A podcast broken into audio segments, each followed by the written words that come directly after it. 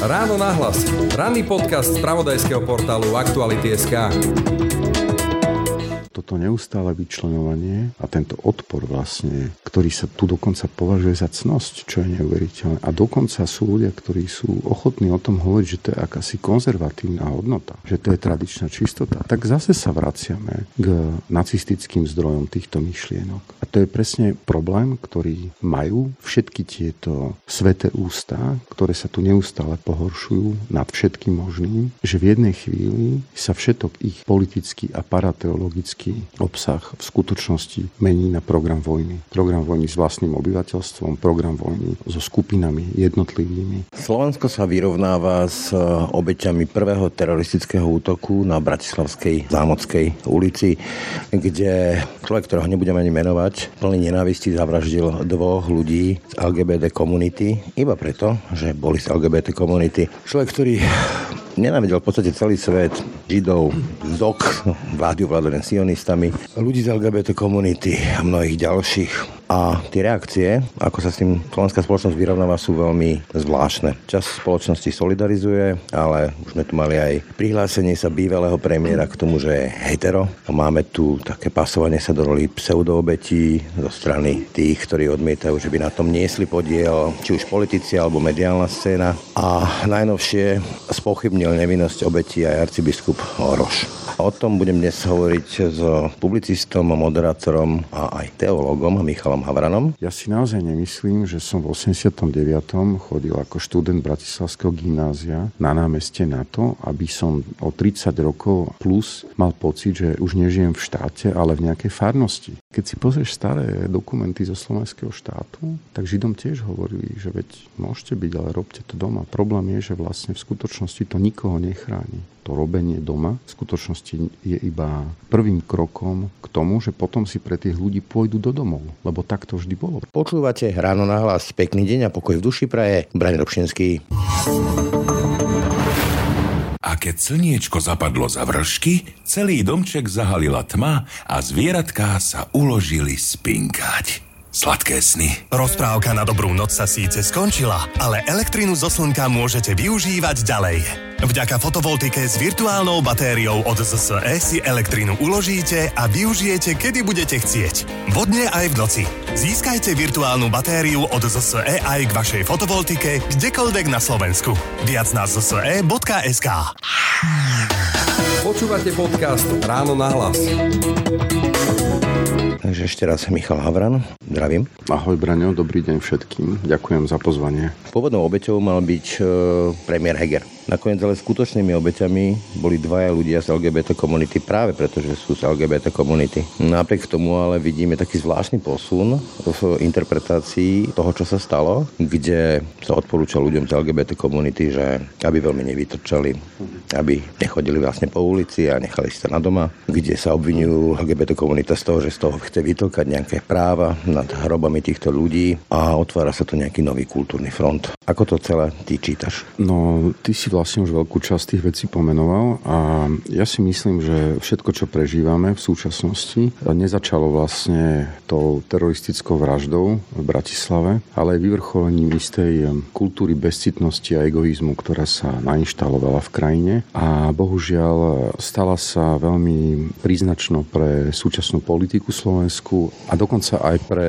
nejaké verejné vyjadrenia istých nechcem ich nazývať duchovnými, ale asi klerikálni, ktorí akoby už celkom zabudli aj na takú, celkom na úvod tohto rozhovoru, na takú obyčajnú vec, čo je to dobrá výchova. My tu máme dvoch zavraždených ľudí, ktorí sa stávajú skutočnými a jedinými obeťami teroristického útoku. A dnes sme svedkami situácie, keď istí politici, ale aj publicisti v bigotných médiách a klerikáli nie sú schopní, že aspoň byť ticho pár dní na túto tému. A to je niečo, čo ma absolútne zaráža, pretože okrem toho, že sme tu mali na Zámockej dve tela, tak za nimi ostávajú živí, ktorí majú rodiny, mali svojich rodičov, mali svojich príbuzných priateľov, kamarátov, spolužiakov. A tí ľudia sú predsa tak ako každý, kto príde o svojich blízkych v stave šoku, smútku A dnes sme svedkami reakcie časti slovenskej verejnosti, politickej a bohužiaľ aj cirkevnej a bohužiaľ aj mediálnej, ktorá nie je ochotná dopriať týmto rodinám a trúchliacemu spoločenstvu ani niekoľko dní, keď už nie sústrasti, ktorú len veľmi, veľmi zle predstierajú, tak aspoň, aspoň ticha proste. Aspoň ich nechať na pokoji. No, ako jeden z takých najkľúčovejších obrazov alebo scén, keď si zoberieme Evanília, teda samotného učiteľa a zakladateľa kresťanstva Ježiša, tak je scéna ukrižovania, kde vlastne vedľa neho je ukrižovaný ten Lotor a Ježiš mu hovorí ešte dnes budeš so mňou večerať u otca a to bol Lotor. A jasne to Biblia pomenula. A tu proste arcibiskup spochybní nevinu niekoho, kto bol zavraždený, kto zaplatil tú najvyššiu možnú cenu, aj keby bol akokoľvek hriešný, ako sme všetci hriešní, a nič. Čo to máme za obraz kresťanstva tu na Slovensku? Toto je ako veľmi zložito sa na to Braňo reaguje, pretože je veľmi náročné ako ovládnuť hnev pri takýchto bezcitných výstupoch, pretože naozaj ja sa vraciam ako k tomu, čo sme pred chvíľou hovorili. Ja jednoducho ako ako človek, ktorý vníma to, že niekto prišiel o svojich drahých blízkych, tak e, nie sme schopní ako spoločnosť im dopriať proste ani čas, aby sa s nimi rozlúčili. A toto neustále akoby pozastavovanie sa nad tým, a to nehovorím ešte ani o týchto ako fámach, hoaxoch a nebiblické teológii, ktorá tu odznela na Margo viny, neviny, skutočných obetí, tak stále mám pocit, že tá bezcitnosť Slovenska sa začína zároveň spájať s nejakou ako nutkavou poruchou, vyjadrovať sa neustále ku všetkému a všetko interpretovať cez nejaké svoje ideologické konštrukcie. A títo ľudia jednoducho pokračujú, nie sú schopní na chvíľu sa zastaviť, nadýchnuť sa, nehovorím že zamyslieť sa, aspoň sa nadýchnuť a povedať si, že fúha, tak akože pár dní si dám pohov ako od tohto celého sveta, ktorý som pomáhal budovať, pretože my samozrejme všetci dobre vieme, prečo musia vydávať skutočné obete za možno nie nevinné, pretože potrebujú utopiť e, ich dramatickú, tragickú smrť v teroristickom útoku medzi ďalšie tzv. v úvodzovkách bežné obete bežných násilných Kde sa to deje? činov. Proste sa to deje. Ja viem, teraz eh, najnovšie mám príbeh eh, zo stredného Slovenska, kde takisto jeden vikár na otázku, prečo by táto smrť mala byť výnimočná a takisto odpovedal, že ved ľudia umierajú. Ale táto potreba vlastne utopiť a v podstate ako zneúctiť a zdegradovať ich, ich smrť súvisí samozrejme s tým, že oni veľmi dobre vedia, aký spolupodiel majú na tej spoločenskej atmosfére a atmosfére myslenia, lebo to je prostredie, ktoré tu roky generovalo naozaj vyšinuté blúdy o akejsi LGBT teológii, o akejsi LGBT lobby, ktorá je tak silná a úspešná, že na prvom prajde v Bratislave pred dávnymi rokmi ich zahádzali fašisti kameňmi, aktivistov, ktorí sa dožadovali úplne bežných občianských práv, ktoré sú bežné v drvivej väčšine civilizovaného sveta, ku ktorému sa hlásime. A tzv. LGBT lobby a tzv. LGBT ideológia, ktorá údajne má byť všade a všetko riadiť, je tak vplyvná, že ľudia, ktorí stáli vtedy na Hviezdoslavom námestí, tam stoja dodnes a žiadajú stále tie isté rovnaké práva, ktoré sa nezmenili za tie roky a tí, ktorí ich zahádzali kameňmi, sedia v parlamente. Ak stoja na tom námestí, lebo sem taká Romana Schlesinger, dnes Walter, už je v zahraničí a mnohí ďalší to vzdali.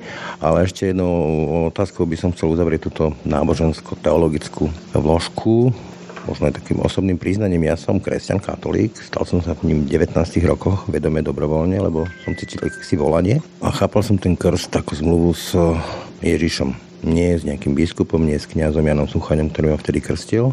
A dnes som v situácii, že som vlastne ako radový veriaci bezmocný voči tomu, čo hovoria niektorí kňazi, niektorí biskupy, arcibiskupy, proste klérus. Tak to tom cítia aj mnohí veriaci. Čo s tým, koho hlas vlastne reprezentuje slovenský klérus? No ja nemôžem hovoriť za rímsko-katolickú církev, ale musím zase povedať, že je to podobné. Evangelici majú veľmi podobné strádania v súčasnosti. E, naši predstaviteľa tiež nabehli na vlnu hoaxov o akési LGBT, liberálno, neviem aké, neomarxistické, všetky tie čudné prídavné slova, ktoré používajú ideológie. No bolo by možno dobré vrátiť sa trošku späť k tomu, akým spôsobom sa vyformovala táto ideológia, pretože ona v skutočnosti má starý kultúrny pôvod v 19. storočí, možno niekde hlbšie v Nemecku. A v podstate to, čo bola kedy bola tzv. židovská lobby a židovská ideológia, ktorá prznila tradičné kresťanské spoločnosti, tak sa dnes nazýva neomarxistickou alebo LGBT, pretože antisemitizmus už naozaj nie je prípustný tej podobe, v akej bol do druhej svetovej vojny. A možno by sa títo ľudia, ktorí používajú tieto slovné spojenia, mali zamyslieť aj nad tým, že kedy sa s nimi prvýkrát stretli, v akom prostredí, prečo si ich s takou ľahkosťou osvojili. Neznamená to, že sú význavačmi nejakého starého protogermánskeho antisemitizmu z 19.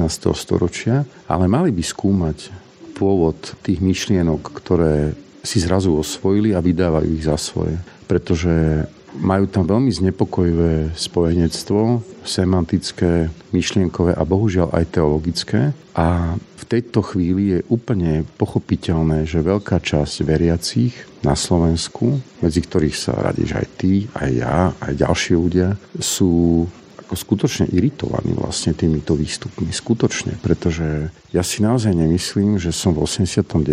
chodil ako študent Bratislavského gymnázia na námeste na to, aby som o 30 rokov a plus mal pocit, že už nežijem v štáte, ale v nejakej farnosti. Jednoducho toto neustále hraničné testovanie ústavy, ktorá nám úplne jasne hovorí, že táto krajina nie je viazaná na nejakú ideológiu. A nie je viazaná dokonca ani na katolícku, alebo evangelickú, alebo baptistickú, alebo jehovistickú ideológiu. Že my máme dnes reálny, reálny problém v tejto krajine a radoví veriaci sú bohužiaľ v tejto chvíli sa mi zdá čiastočne bezmocní, čo sa týka vo vzťahu k vlastným autoritám, ale sociologicky a demograficky sa to samozrejme prejavuje, pretože tie čísla neustále klesajú. A ja si myslím, že tieto cirkvy nastúpili presne na tú cestu, ako stratiť ešte viac veriacich v ďalších spočítaniach obyvateľstva.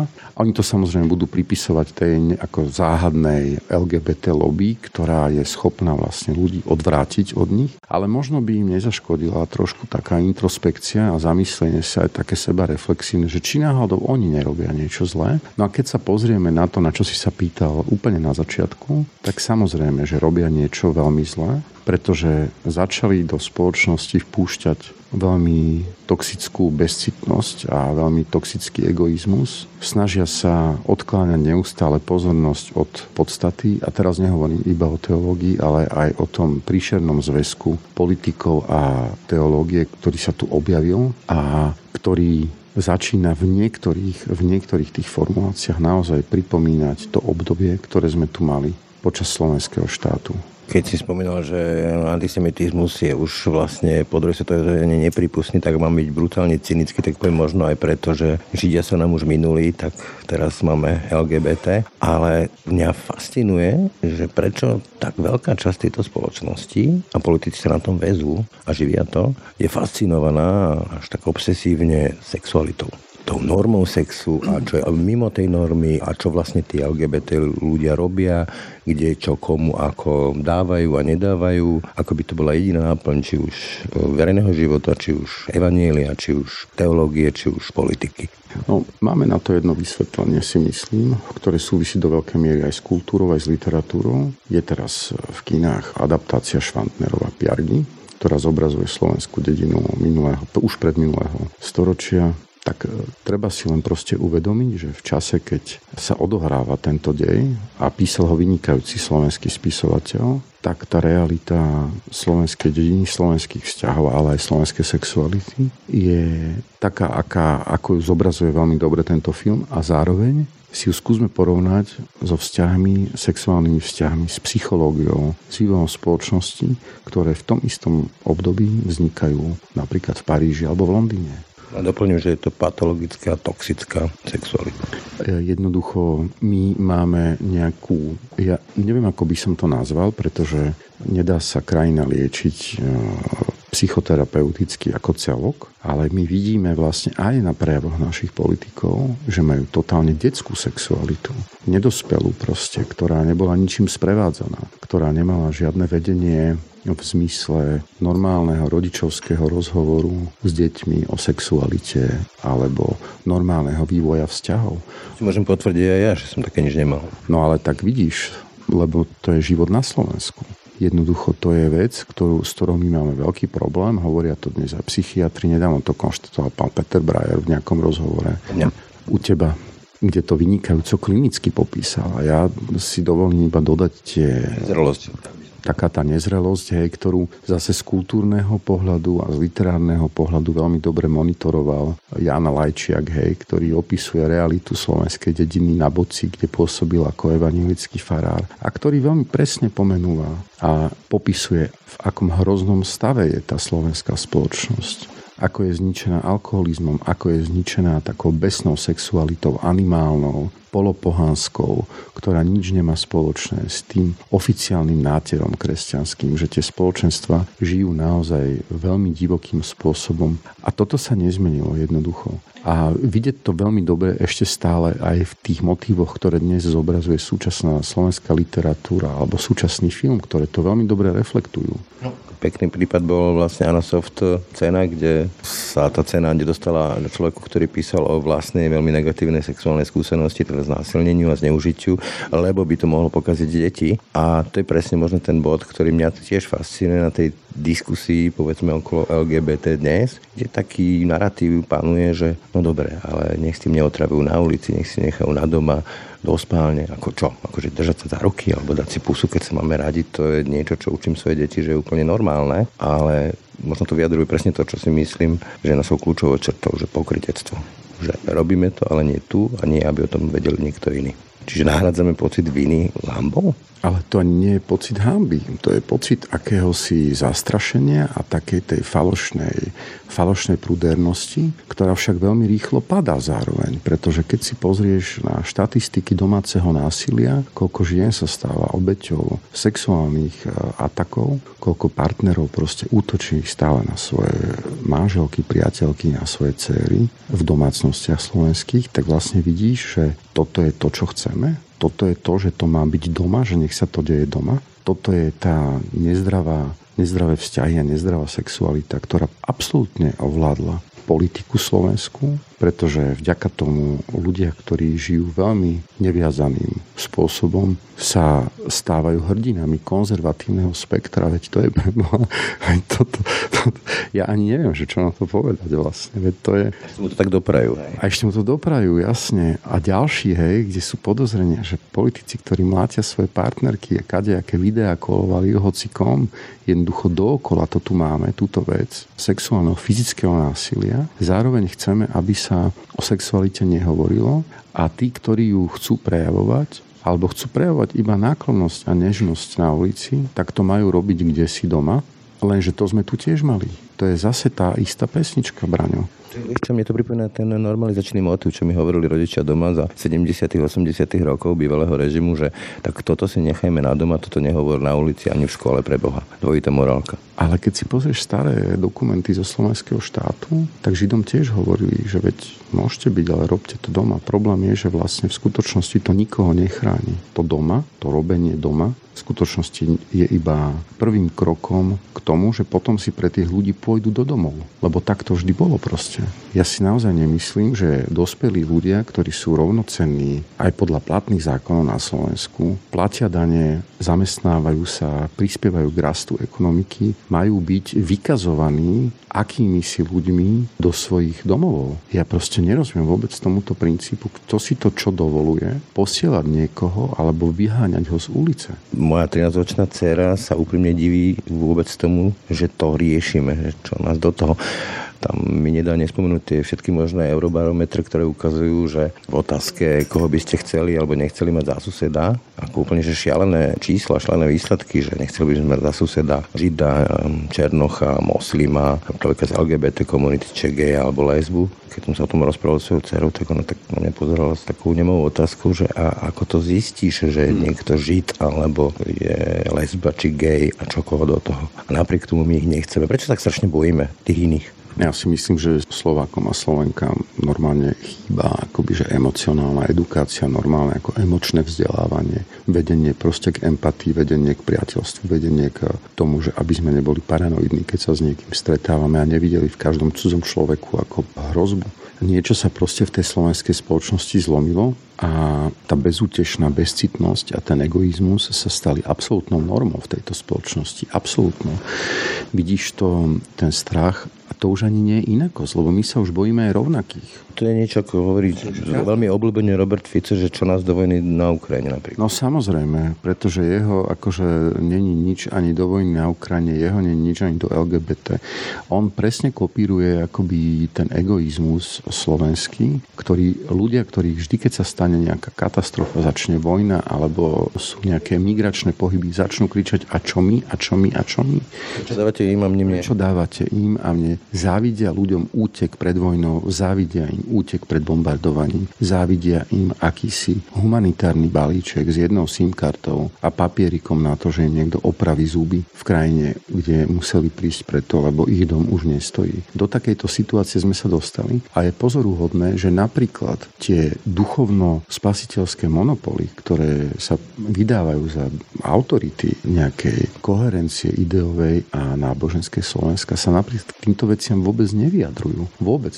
Keď pomáhajú robia to radšej diskrétne, lebo je veľa takých prípadov aj vo farnostiach, aj jednotlivých farárov, faráriek, ale pre istotu to vlastne nehovoria, pretože by sa stretli s touto reakciou. Ty si veľmi dobre pamätáš na škandál irackých utečencov, ktorých církev nebola schopná umiestniť a nakoniec odišli. A to...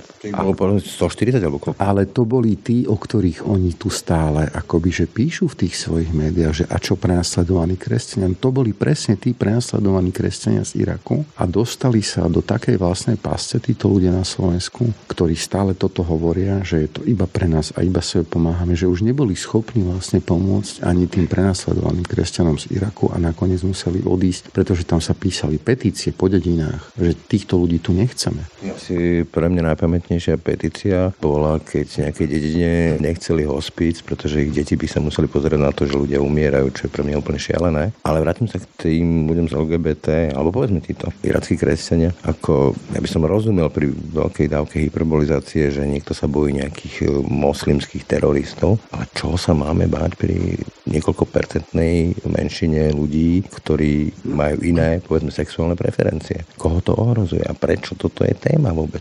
No, témou je to preto, lebo to nie je predovšetkým teologická téma. Je to, Tomu rozumie každý? Je to, je to politická téma, ktorá je maskovaná akými si náboženskými argumentami a je veľmi dôležité vždy mať e, vnútorného nepriateľa v krajine. Pre tieto síly, ktoré tento typ jazyka používajú napríklad na LGBT komunitu, ale aj na ďalšiu. Boli by sme prekvapení, keby sme zistovali, kto všetko vlastne má ostať doma a nemá sa ukazovať obdivovať ženy, ktoré si donesú zahraničných priateľov alebo manželov, ktorých stretli v Londýne a ktorí sú z hodov okolností čierni alebo sú azijského pôvodu.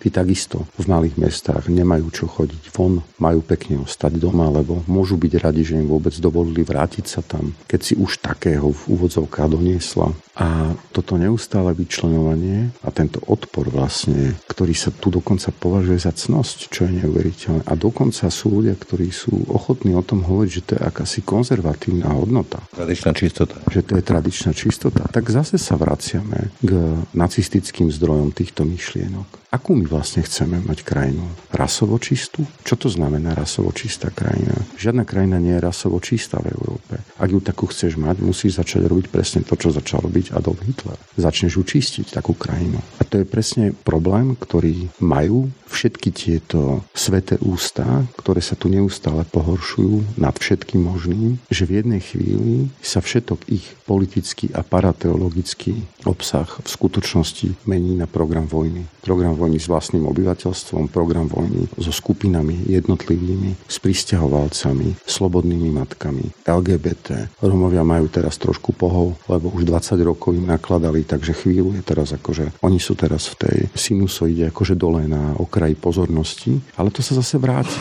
hej? zase sa bude venovať tomu, že henty nechcú robiť, ale keby chceli robiť, tak nám berú prácu, čiže vlastne najlepšie bolo, keby niekam zmizli, ale nemajú kam zmiznúť, tak nech sú doma. A toto je dookola v tejto krajine. Toto je dookola a zodpovednosť za tento stav padá na politickú triedu. Tu trochu budem polemizovať, lebo tú politickú triedu niekto volí a pokiaľ toto chceme, tak toto aj máme, ako hovorí Arpačol, test veľmi trefne. Ale podľa mňa okrem toho pokrytectva, tak vražda, ten teroristický útok na Zamockej obnažil a ďalšiu takú slovenskú kľúčovú vlastnosť podľa mňa, to je také falošné martyrstvo, také hranie sa na falošné obete.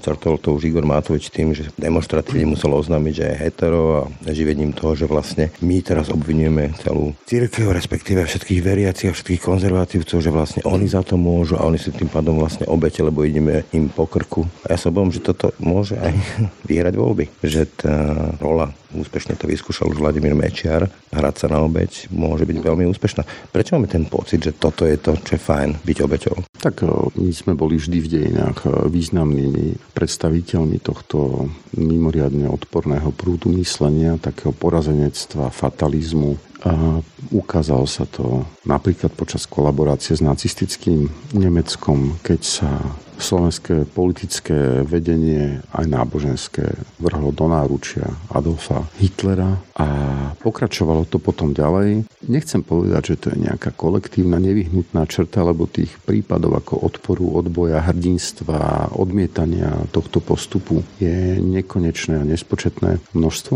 SMP. Napríklad SMP, ale ten samotný, akoby, že ten psychologický moment toho, že sami seba považujeme za obeď, má dve zložky keď ste obeťou, tak máte pozornosť. V politickej triede alebo kaste je pozornosť verejnosti ako kľúčová vec, pretože bez toho vlastne nemôžete byť politikom, nemôžete vyhrávať voľby. Ale toto je skôr taký Minhausen, že vyvolávame si zlé a potom sa, aby sa nastarali. Áno, ale im sa nič nedeje, akože v tom je ten problém. V tom je proste ten problém. Zavidia aj tým, ktorým sa niečo stalo? Je to veľmi ako nebezpečné blúdne myslenie na individuálnej úrovni, keď niekto hovorí, že mu stále niekto ubližuje a prenasleduje, tak väčšinou skončí upinela, pretože to sa normálne lieči. Volá sa to persekučný blúd, máte stále pocit, že vás niekto prenasleduje, sú na to normálne celkom dobré lieky dnes prechádzky v parku, po pár 5-6 mesiacov by ste mali byť v poriadku a nemalo by sa to vrátiť. Keď sa to deje na úrovni organizovanej politickej skupiny, ktorá začína tento diskurs používať nie klinicky, ale v politickej komunikácii, tak eh, čelíme vlastne do istej miery novému typu politického marketingu, tak ako ty si povedal, že to môže vyhrať voľby. Avšak politický marketing takisto môže deštruovať e, vnútorné životy ľudí. No na časti tých politikov vlastne vidíme, že oni už sú vnútorne zdeštruovaní. Oni... Ja som tak, že vyhrať voľby kvôli tomu, že sa s tým akoby stotožňuje veľká časť spoločnosti, že sa cíti byť obeťou. No vieš, keď si začneš nahovárať a robíš to roky, že stále po tebe idú média, niekto ti povie tajné služby alebo mimozemšťania, ale v podstate to pochádza z toho istého spektra psychologického, no tak nakoniec tomu prepadneš a to je bez ohľadu na to, či si myslíš, že to máš pod kontrolou alebo nie. Lebo politici si stále myslia, že to akoby majú pod kontrolou, ale my veľmi dobre vidíme na jednotlivých tých prípadoch, že to už nemajú pod kontrolou, že, že oni tomu naozaj uverujú, že si stále myslia, že čoraz viac niekto po nich ide, že sa na nich striehne. Pritom oni veľmi dobre vedia, že spoločnosť vlastne nemá úplne celý čas upriamené ako pozornosť na nich a svoje pohľady na nich. No ale oni to stále potrebujú, lebo z toho žijú, sú na tom závisí, normálne to fetujú, akože tak ako niekto fetuje proste na nejakom sídlisku heroín, tak oni fetujú pozornosť spoločnosti. A to je veľký problém, lebo nám to totálne deformuje vlastne akoby, že verejný priestor, deformuje nám to, to, že o čom vlastne sa v tejto krajine rozprávame O čom nerozprávame. A o čom nerozprávame. Ty si to inak celkom dobre pomenoval, že tí politici živia ten narratív, že vlastne oni sú obeťou, že oni, im ide vlastne o krk pomaly, ale skutočnými obeťami tu bol novinár a potom dva ľudia z LGBT komunity. Ale keď hovoríš o tom, o čom sa tu diskutuje, už teraz pol hodinu sa rozprávame o, že kultúrnych vojnách, to je podľa mňa až nadnesene povedané, a o nejakých neurozach tohto národa, ale uteká nám vlak. Nedávno som robil rozhovor s ľudom Odorom pri jeho knižke Rýchlo geniality a o pasti stredného príjmu, že vlastne kto môže, tak z tejto krajiny uteká, kto je šikovnejší a má tú možnosť. Neriešime tu už ani diálnice, ani nejaký systém znalostnej ekonomiky. To naozaj nie je objednávka? A ako to, že nie je? Braňo, toto je pre mňa najväčšia záhada. A je to záhada aj akože v tom zmysle, keď sa pozeráš na nejaké fungovanie, ja neviem, politických strán, ale zároveň aj médií, lebo, lebo ja som naozaj prekvapený z toho, že ako ľahko si vtierame do očí piesok, ktorý nám akože neustále táto politická trieda vhadzuje. Ja si naozaj nemyslím, že najväčším problémom slovenskej spoločnosti sú tie fiktívne a také infantilné ako predstavy o kultúrnych vojnách, ktorí tu nejakí ľudia vedú a bol by som veľmi ako rád, keby sa tu začalo hovoriť aj o, budovaní nemocníc a vymieňaní prašivých vlakov, ktoré stále meškajú a nedostávaných cestách, ktoré mali byť za Fica. Hlavnej stanici. Ale dobre, ale budem ti oponovať, ale hovoríš, politici to živia, média to živia, ale ja sa pýtam, kde je tá objednávka voličov, čitateľov, poslucháčov, keby oni mali objednávku, poďme riešiť tieto veci. Však oni ži, chodia po tých e, rozbitých cestách, jazdia tými zaostalými vlakmi, chodia do tých nemocníc, kde všetko to odpadáva, už pomaly chýbajú sestričky a lekári. A napriek tomu im stačí toto? V politike a v médiách to nefunguje tak, že, že nejakí ľudia majú akoby že záujem, aby sa o tom hovorilo a takže politici to začnú riešiť. V politike to bohužiaľ teda na Slovensku a aj v médiách funguje tak, že a to je veľký problém, hej, dokonca, že veľkú väčšinu tém do slovenských médií prinášajú ako politici. Ja si myslím, že médiá majú byť oveľa autonómnejšie vo výbere akože svojich tém a nemusia reflektovať ako každý facebookový status alebo Twitter akéhokoľvek. Sa politikom vy? Hej, pretože to naozaj nikam nevedie. Oni to majú odfajknuté, že mali pozornosť a my z toho máme čo? Je ten vlak rýchlejší, alebo, alebo je čistejší, alebo čo z toho máme. Je to vlastne na jednej strane, a teraz to hovorím ako z úctou k práci ľudí, e, ako si aj ty, lebo ty sa tomu takto nevenuješ. Ja si naozaj myslím, že to je cesta do pekla proste. Že médiá nemôžu byť ako že monitor politikov. Médiá majú byť ako kritickým odstupom politickej práce. To je jedna vec. A druhá vec je, že keď sa pozrieš na veľké denníky, na veľké televízie v západnej Európe, tak oni naozaj si vytvárajú autonómne témy, robia vlastnú investigatívu, riešia životnú úroveň. Spoločenské témy, ja tomu... Spoločenské témy. A toto je vlastne ako kľúčový problém dnes spoločnosti. Lebo my tu máme nejakého kazateľa, ktorý urobia mu video v nejakej dedine, neviem kde, a budeme sa tu 3 alebo 4 dní pohoršovať, no tak áno, je to strašné, ale zároveň my vieme, že medzi nami ľudia z 19. storočia myslením fungujú a stále to ani jeho kázeň a ani naše pohoršenie nezmení na tom to, akým spôsobom budeme riešiť, ja neviem, 300 tisíc ľudí, ktorí sú v ohrození chudoby na Slovensku. 600. 600 tisíc. Alebo ako vyzerá Rímavská seč, jedna z mnohých rómskych zdevastovaných dedín, ktoré vyzerajú jak na Luhanskom fronte s opevnenou policajnou stranicou v strede dediny, že toto je slovenská spoločnosť, že na jednej strane tu nejaká partia má naozaj halucinácie kolektívne o tom, že ich niekto prenasleduje a tvrdia, že nejaké ich kultúrne vojny sú najdôležitejším programom v tejto krajine. Na druhej strane tu máme dookola tú istú sociálnu ekonomickú realitu. Ja ti dám odpoveď ako novinár. Ja keď robím ťažké témy typu týranie v rodine alebo násilí voči deťom, tak vidím na číslach, že to ľudia nechcú počúvať, nechcú o tom vedieť. Také tie detské reakcie, čo robí dieťa, keď sa niečo bojí, zavrie si oči. Keď to nevidím, tak to nie je. Tak lebo my sme si už na to zvykli ako spoločnosť, že zároveň akoby, že politika nám prináša tak tú jednu zložku, že to je predstavenie. Že my sa za tom, ako však to nie je náhoda, že najobľúbenejším komentárom na sociálnych sieťach akýmsi politickým memečkám sú takí tí ľudia, čo píšu, že kúpim si ako teraz e, pukance a budem sa pozerať. Ale veď preboha, o to tu predsa nejde v spoločnosti, aby my sme sa zabávali na účet politikov, ktorých vlastne my platíme. Veď to takýmto spôsobom sa nebuduje ani moderná spoločnosť, ani sa nemodernizuje spoločnosť, pretože my síce môžeme mať tento typ výstupov, ktoré oni produkujú na dennej báze, lebo ich poradcovia im to hovoria, ale skutočný život ľudí je úplne niekde inde. Ako tá realita pasce stredného príjmu alebo nízkeho príjmu, všetky tie keci o tom, že keď budeš robiť a dobre sa učiť, tak budeš úspešných prestali proste na Slovensku platiť. Jednoducho tu sú ľudia, ktorí trávia svoje životy so 700-800 eurami mesačne. A do toho im hovorí politická kasta, ktorá každý jeden boží víkend zasadá v Dubaji, čo je tak ako nedôstojné vlastne v tejto situácii. Už len ako provokácia, ako odkaz svojim voličom, že tu vám robím predstavenie a tam žijem môj skutočný život v situácii, keď sa tu rieši vojna na Ukrajine, keď sa riešia ceny energií, ale to je tá zvyklosť a my sme im to dovolili proste. My sme im dovolili tento lifestyle. Tu sú ľudia, ktorí sú extrémne bohatí a zámožní a oni sa vydávajú za hlas chudoby. A to je problém politickej práce strán, ktoré nie sú schopné toto atakovať a zničiť tieto fikcie.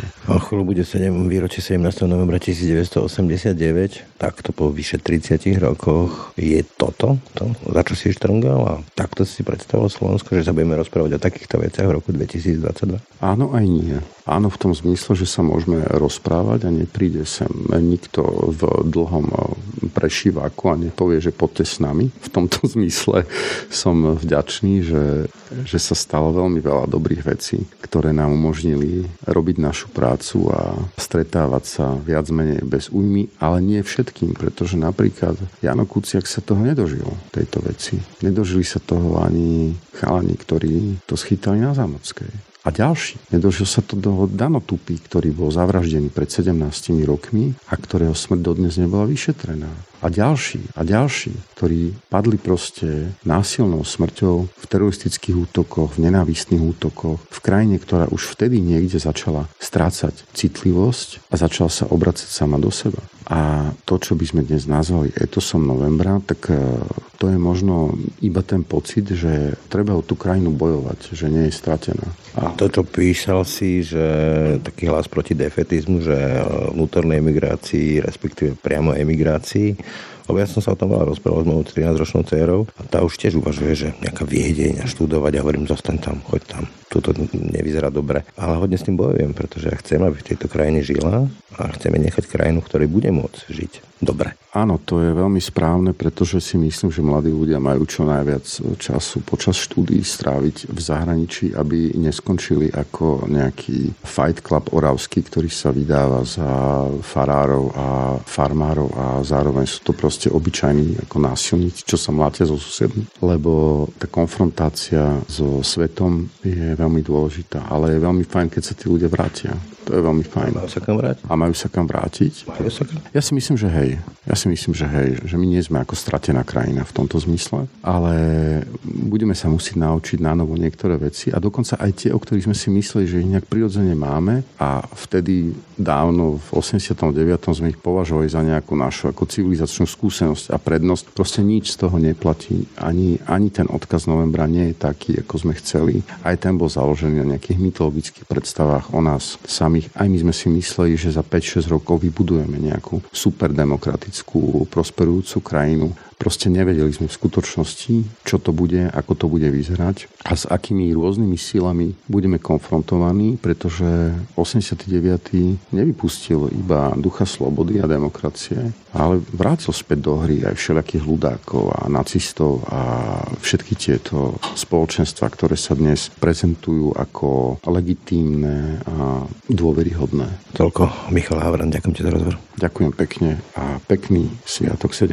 novembra. Ráno nahlas. Ranný podcast z pravodajského portálu Aktuality.sk.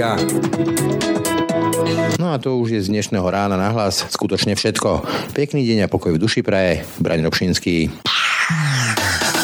Všetky podcasty z pravodajského portálu Aktuality.sk nájdete na Spotify a v ďalších podcastových aplikáciách.